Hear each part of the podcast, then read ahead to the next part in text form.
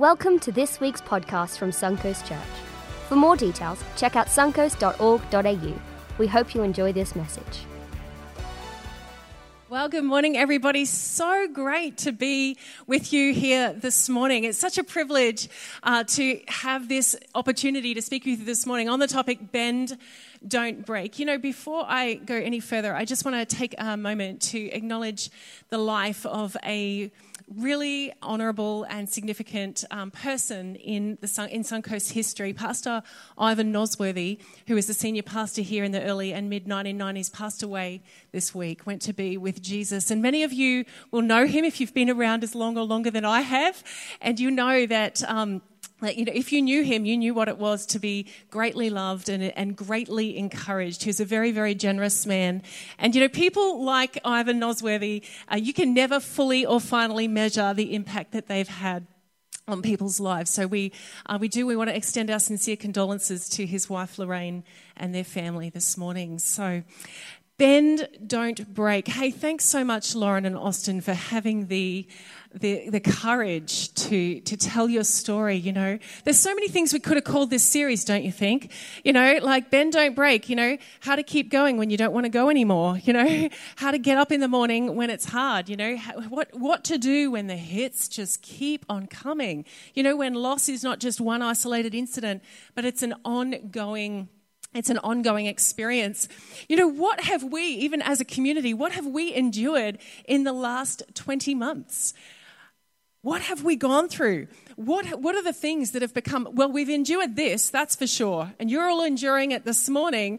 We've endured the mask wearing. We've all learned to endure this. I think, though, that we have a new respect for medical professionals. Next time you go to the dentist, you're going to be like, I got you, man. I get this. Thank you. You know, like we've also learned to endure respecting other people's personal space and giving them, you know, a bit of, you know, uh, you know, now you go down the, the aisle of the supermarket and you're like, I'm sorry, I didn't need to bother you, you know.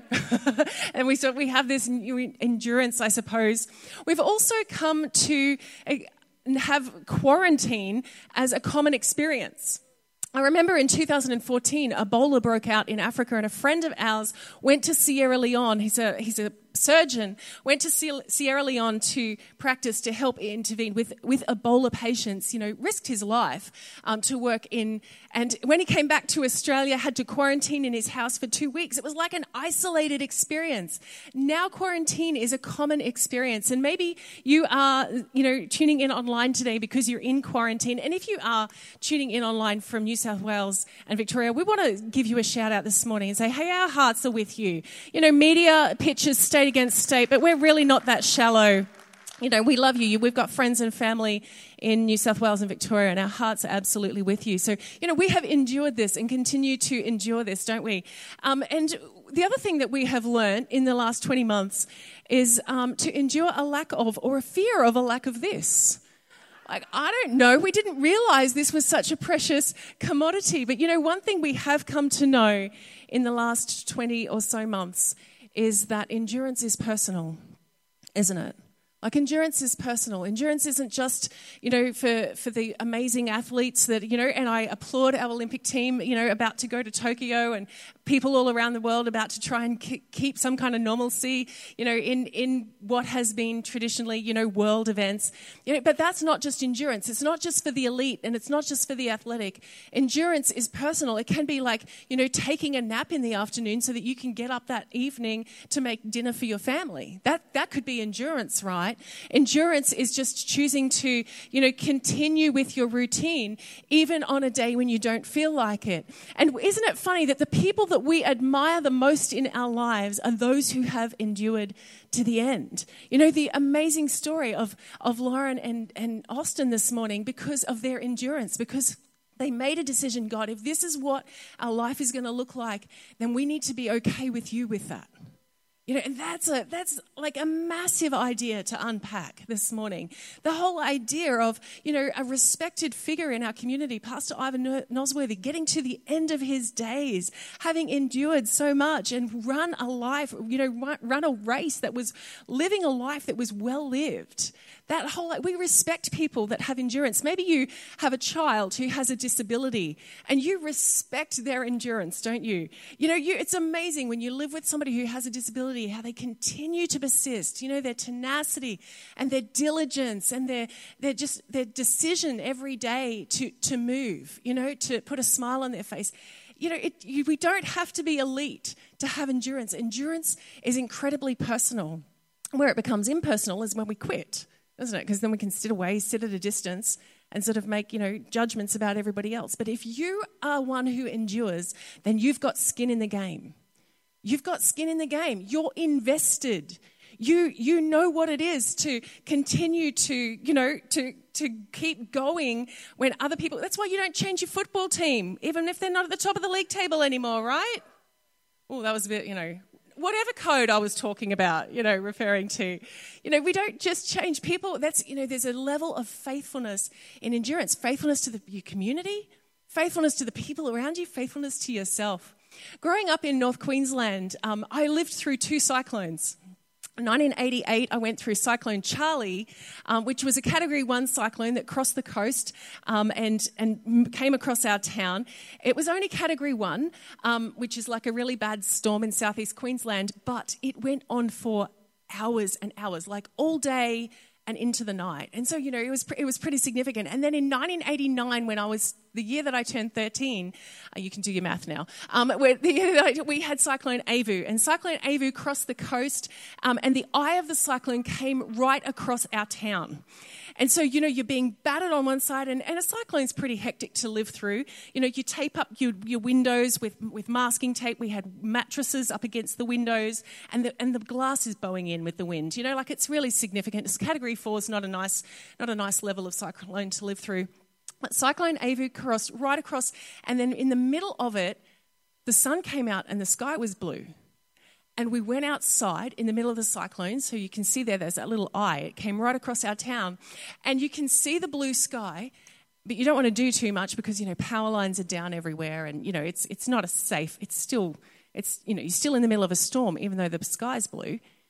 And then next minute, the wind starts whipping up again and you race back inside and then it hits you from the other side you know? And it just and it's just relentless. And destruction is from a cyclone is is terrible you know? Um, it's the flooding that happens afterwards that's so significant. Here's a couple of um, pictures here from newspapers that were published at the time. People lost their houses, people lost their lives. Um, you know, people people lost their livelihoods. It was a sugarcane farming community, so the, the cane is flattened, and if it's flattened too much, it's too hard for a harvester to pick up. You know, it's significant. The community bands together. You know, everyone goes to find out how each other is at you know at the end of, um, of of when, when, it's all over. You've got to be careful. There are power lines down. We were, our roads were cut. You know, there were so many. Um, the, the, flooding was so bad. Our roads were cut. We were out without power. So the army flew in, uh, you know, to help with the the, the clean up, but also to give us ice so that you know we could refrigerate generators going everywhere. So I know what it is. I know what it is. At 13 years of age, I was kind of excited that school was cancelled for a few weeks. That was, you know, woohoo, you know. And you got to ride on your bike, ride around town and visit all the destruction, but don't go near power lines, you know. like it was pretty exciting for a 13 year old. Um, but um, I know what it is to live through that, that shared experience of community devastation. And you probably do too. You know, you might, have, you might belong to a community or have belonged to a community in the past that has shared a common experience of trauma or tragedy. And we know what it is to, what it feels like when a whole community is affected. Maybe this is you at the moment. It's definitely us at the moment, isn't it? We're all affected by whatever new regulations or imposed regulations or a little tiny thing, a microscopic thing called a virus. And we, so we have these shared experiences and all the ramifications, all the, you know, the offshoots of that. We know what it is to be to when a community is affected, when a whole community is affected. There are so many examples from the New Testament, from the early church, of when they were communally and collectively affected because they weren't popular. You know, the New Testament church, they, they lived under duress. Following Jesus was not a popular thing to do. But today, I'm going to focus on an example of when a whole community was affected from the Old Testament, from ancient Israel, about two and a half thousand years ago, where Israel fell to Babylon. And there's a book in, the, in our Old Testament called Lamentations. It's a book of lament. It's a book of sorrow. It's a book of heart outpouring, where this prophet called Jeremiah, we think that Jeremiah wrote this, this book of lament. It's only five chapters uh, because it sounds a lot, sim- it has very sim- similar literary features to the book that he wrote when he said, I, Jeremiah, am writing this, you know, he didn't actually, nobody actually says that in Lamentations, but we, we're pretty sure that Jeremiah wrote the book. And he writes it as, as um, a person who has been, Israel has fallen, Jerusalem has fallen to, to Babylon, and they're now carried into captivity. And he writes it as a heart pouring, as an outpouring of his, of his soul. And it starts in chapter one, it starts with the, with the word how.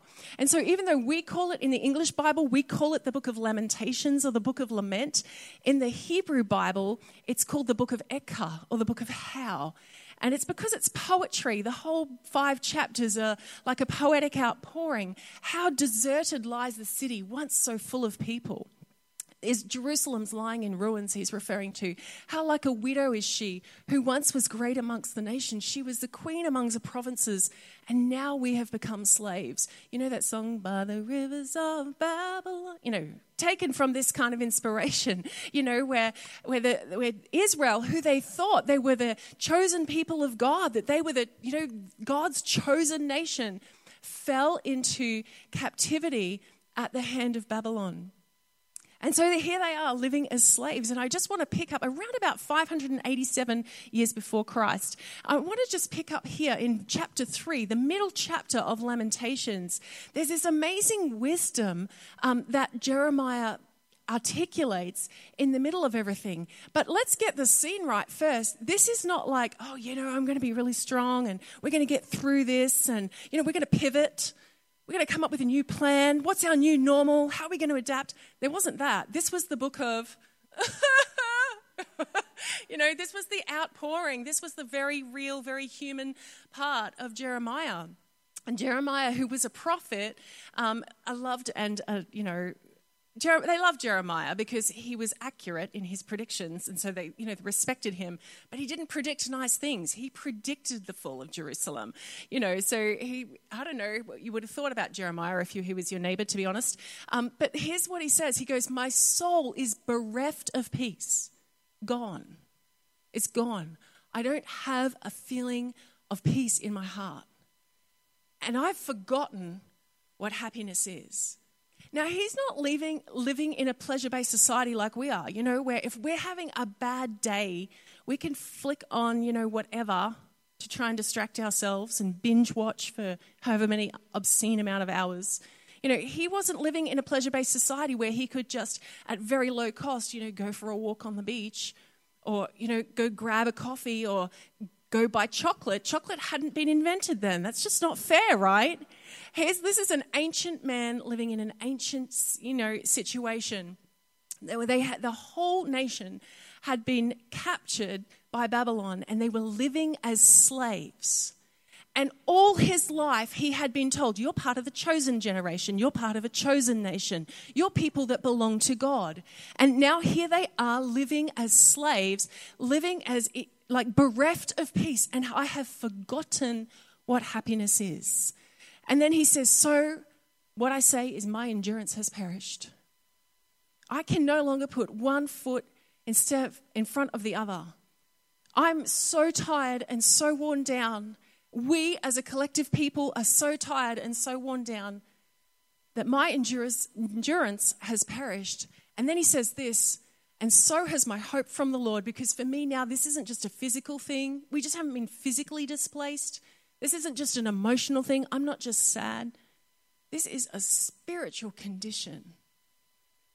Because I thought that God was going to be good. I thought God was good. But look where I am living.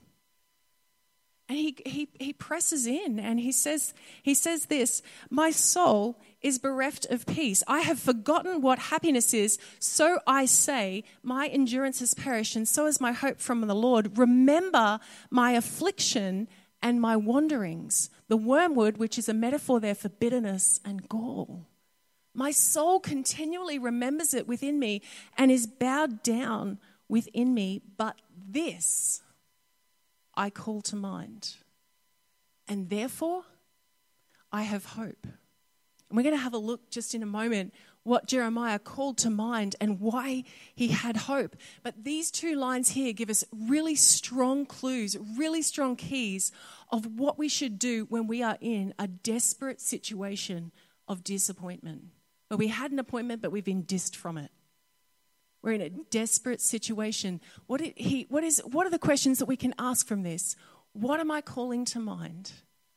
And where is my hope? What am I calling to mind? What am I ruminating on? What am I obsessing over? What am I rehearsing? What am I having an imaginary argument in my head with? Do you do that? Do you ever have an, an argument in the car, a fictitious argument with somebody? Have you ever done that? Have you ever like, oh well, da da da da da, and you always win it when it's one-sided, don't you? Like when it's when it's just you, maybe it's just me, I don't know, but there's a bit of laughter in the room, so I feel like I'm pushing in. Have you ever tried to take that argument home and try it out on your most loved people? Yeah, it didn't go so well, didn't it? You know, I feel like the only places where arguments really work um, and, and is in the movies. So don't copy the movies. You know, nobody ever goes blah and goes, oh yeah, you're right. Anyway, but you know, what are, what are we ruminating over? What are we obsessing on? What are we thinking about? What are we constantly calling up into mind? Is it like, oh yeah, but I can't because I'm not. You know, I can't because I'm not. Is it everything that we're not? Is it everything that is, you know, oh, well, I, it's so hard because oh, it's okay for them because, you know, what are we calling to mind? What are we obsessing over? And I think a really great, and I say this with all, you know, all the compassion, I think a really great indicator here is if we can't interrupt our own thoughts, that's when we need to go talk about it with somebody.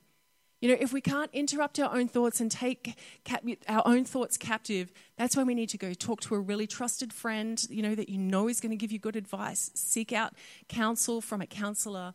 You know, go get some kind of intervention to help you with your thoughts. And the other question we can ask here when, you know, when Jeremiah is talking about, you know, but I called this to mind and therefore I have hope, is where have I put my hope? Is my hope on a particular outcome? Because we all know what it feels like, don't we, when we don't get the outcome that we were hoping for. You know, when the plan doesn't come to pass, when the holiday that you've been hoping for, that, you know, the borders are shut and you can't move out of the state, or, you know, whatever it might be, where you hoped to go and see family and you still haven't been able to see them. The grandbaby that you've never met yet. You know, when what where is your hope? Is your hope on an outcome?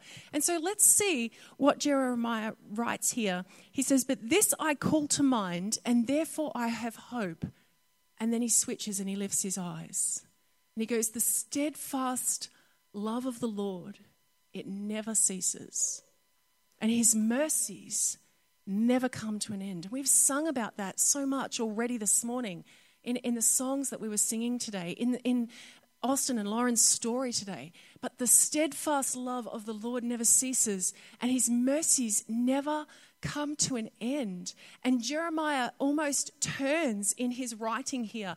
And there's a lot of this, there's a pattern of this in the scripture. If you study the scripture, particularly in the Psalms and in Lamentations, in the books of poetry in the Bible, you find that there's a very raw and real outpouring of the soul. You know, woe is me, my life is a mess, this isn't fair, and it's pretty true. You know, it's, it's not like, you know, but then they don't, they don't always, the writers don't stay there forever. They flip and they go, but I will remember.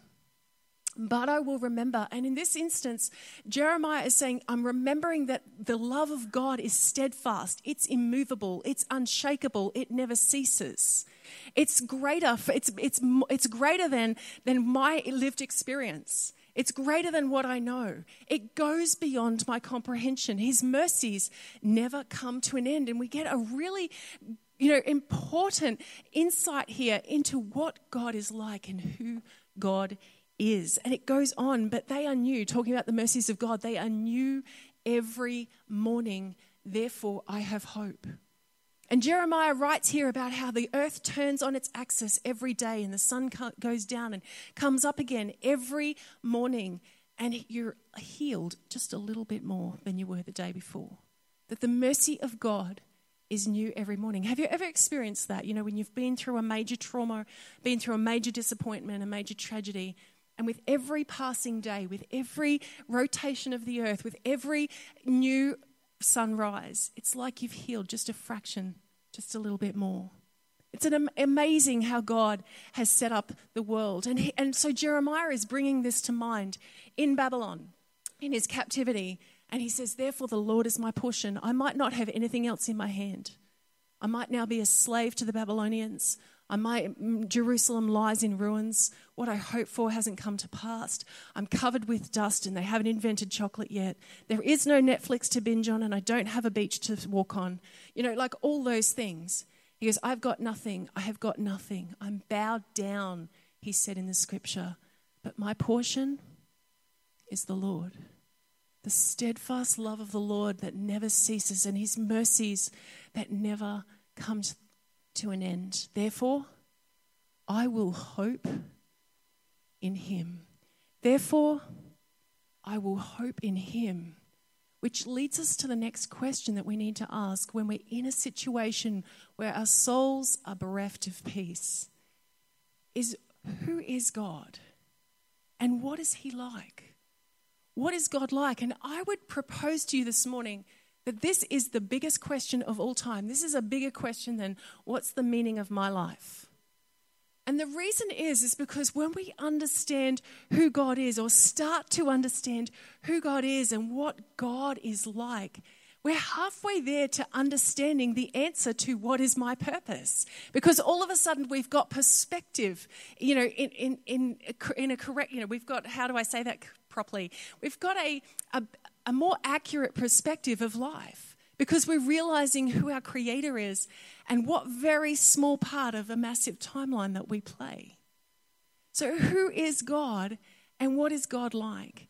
My goodness, we could talk about this for a lifetime. And the reason we could talk about this for a lifetime is because of two facets of God, two parts of his nature that Jeremiah presses into here he talks about how the steadfast love of the Lord never ceases, how his mercies never come to an end, that they are not finite, but they are infinite. And one of the amazing things about the nature of God, the creator of the heaven and earth, the one who hung the planets in the solar system and the stars in the galaxies, the one who makes the earth spin on its axis and gives us a new sunrise every morning, the amazing thing about the creator of heaven and earth, about the God that we love and serve, is that he is incomprehensible. We can never fully or finally understand God. And that's not to say that we should, you know, park our brains and leave our thinking at the door. Absolutely not. But it's, a, it's an acknowledgement of Eve as much as we seek him out, as much as we come and go on a journey or a quest to understand who God is and what is he's like. I, as a human in human intelligence and human understanding, am never going to be able to fully or, fully or finally understand the amazing, incomprehensible nature of God. And that's really important because if I could, then God would be reduced down to my human understanding and he wouldn't be God anymore.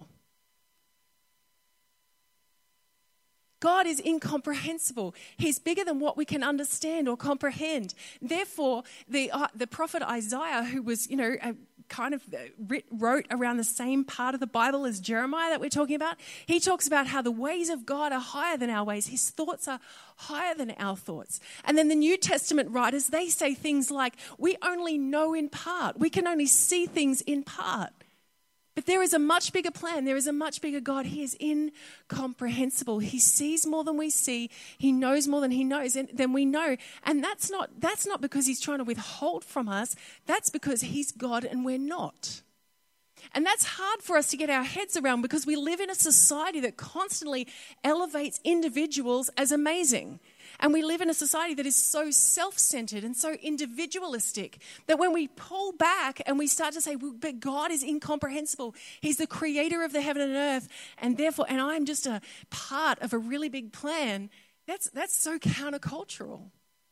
But it takes an incredible amount of pressure off because otherwise, your future and your plans and your purpose and your potential would only rely on you and as big as you are. And you, we, you and I both know that we're only as strong as our weakest link. And so to worship a God who is incomprehensible is amazing. The other thing about God is that He is faithful, and we've been singing about this this morning. And Jeremiah writes it, you know, great is your faithfulness. There's been hymns written about this, songs written about it. He is faithful. And I would suggest and propose to you that the faithfulness of God towards you is also incomprehensible. I think that God is more faithful to us than we are to ourselves. I think that you, I mean, you know how faithful you are to yourself. That chocolate cake that you said you wouldn't eat. You know, like, let's be honest, right? Like that plan, that New Year's resolution, that you know how faithful you are to and i'm not trying to guilt you out here i'm just trying to be honest you know we we uh, we're fallible aren't we but we serve an infallible god who whose faithfulness toward us is more is greater than our, our faithfulness to ourselves so if i was to summarize lamentations it would look like this my endurance has perished. This is what I, I think Jeremiah is saying here in Lamentations 3. My endurance has perished. I'm done. But this I call to mind Great is your faithfulness, therefore I have hope. And now my hope is not placed in an outcome, now my hope is placed in a God who is bigger than I am whose ways are greater than my ways, whose thoughts are higher than my thoughts. And as much as I have made it my life quest to know Him and be known by Him and to get to know who God is and what God is like, as much as that is a lifelong journey for me, there is a security and assurance in knowing that I will never get to the end because He is great and great is His faithfulness. So therefore, I can securely place my trust in Him. And so here's the, the endurance hacks from Jeremiah, or the keys to endurance that we find in Lamentations. What am I calling to mind? Where am I putting my hope? Am I putting my hope in a plan or in the purpose? Am I putting my hope in, a, in an outcome or in the Creator? Where am I putting my hope? And who is God? And what is God like? You know, I said earlier that there are so many other examples in the scripture of where people, a whole community has been affected. And if we were to fast forward 600 years to Jerusalem, Jerusalem has been reinstated, the temple has been rebuilt. Um, Israel is living back in Israel. Uh, Babylon is now ancient history. The Babylonians have, the empire rose and fell, and now Israel is living under Roman occupation and the Roman Empire. It's the time of the Roman Empire, around the time of Jesus and the first century church. And there's a writer in the New Testament who writes a letter to the church living in Jerusalem. It's, it's, called, it's called the book of Hebrews because he's writing to Hebrews. And he says in Hebrews chapter 10, 600 years later, same, same nation, you know, same, same people, you know, my heart goes out to Israel because they've kind of lived under occupation for longer than they haven't, you know. He goes, But you have need of endurance. In verse 36 of chapter 10. And then we skip down to ch- verse 39 and it says, But we are not of those who shrink back but, and, and are destroyed, but we are those who have faith and preserve their souls. And the writer of Hebrews here makes a really strong link between having faith in God and, your, and the well being of your soul, having faith and preserving your soul. And so, the endurance hack that we have from Hebrews here this morning is don't shrink back. You might be like, oh my gosh, Alison, I've just, I need to say no more. No, no, no, that's not the same thing. You can say no to something because you're saying yes to something else, right? That's, that's the key in life. You don't have to like say yes to everything and, and overschedule your life um, to, to live a full and, and, and fulfilling life. You can say no to things because you're saying yes to something else. Some of you are in a season at the moment where you're saying, Yes, I'm committed to my children, I'm raising my children, so you've had to say no to a few things. But the key is this no for now, but not forever. Don't shrink back. You can say no to something for now, but don't write yourself off and say no forever. Don't shrink back. So, what, what are the endurance hacks that we have from the scripture this morning? The keys to endurance, the keys to an enduring faith are these four questions or four statements. What am I calling to mind? Where am I putting my hope? Who is God? And what is God like? Don't shrink back. Don't reduce back to mediocrity because things are getting hard. Don't reduce back to half baked just because you have to wear a mask. Don't stop praising. Don't stop praying. Don't stop questioning. Don't stop, stop searching or seeking. And so, my challenge to you is this morning, and we're all on different journeys and we're all at different stages of faith and life and situations, is what is the, what is the one thing that you need to take with you today? Is it the challenge of, hang on, what am I calling to mind? What am I ruminating on? What am I obsessing over? Or is it, where am I putting my hope? Have I put my hope in an outcome or have I put my hope in God? Because outcomes can change, the goalposts can shift. We know that. But God, there is no shadow of turning in the nature of God. God is the same yesterday, today, and forever. His faithfulness is greater than the heavens. But maybe the biggest question for all of us is who is God and what is God like? You know, God is not limited by a vaccine. He's not limited by a virus. He is not limited by a global pandemic. He is not limited by government regulations. God is greater than all of that. Who is God to us and what is God like?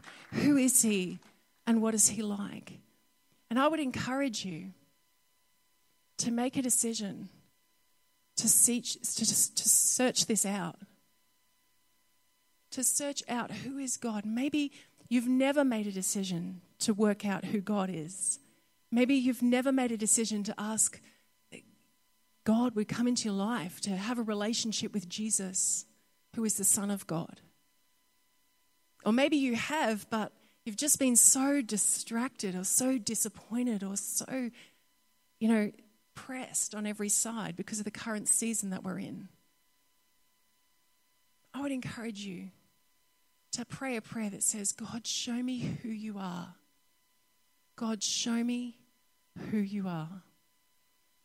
We would love, our team would love to pray with anybody who, who would love to know more about who God is.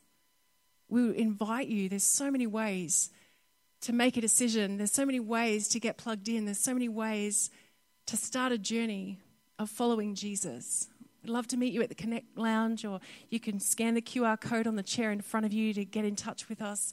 There's so many different ways that you know we want to make available, so many access points we want to give to you this morning so we can make it easy for you.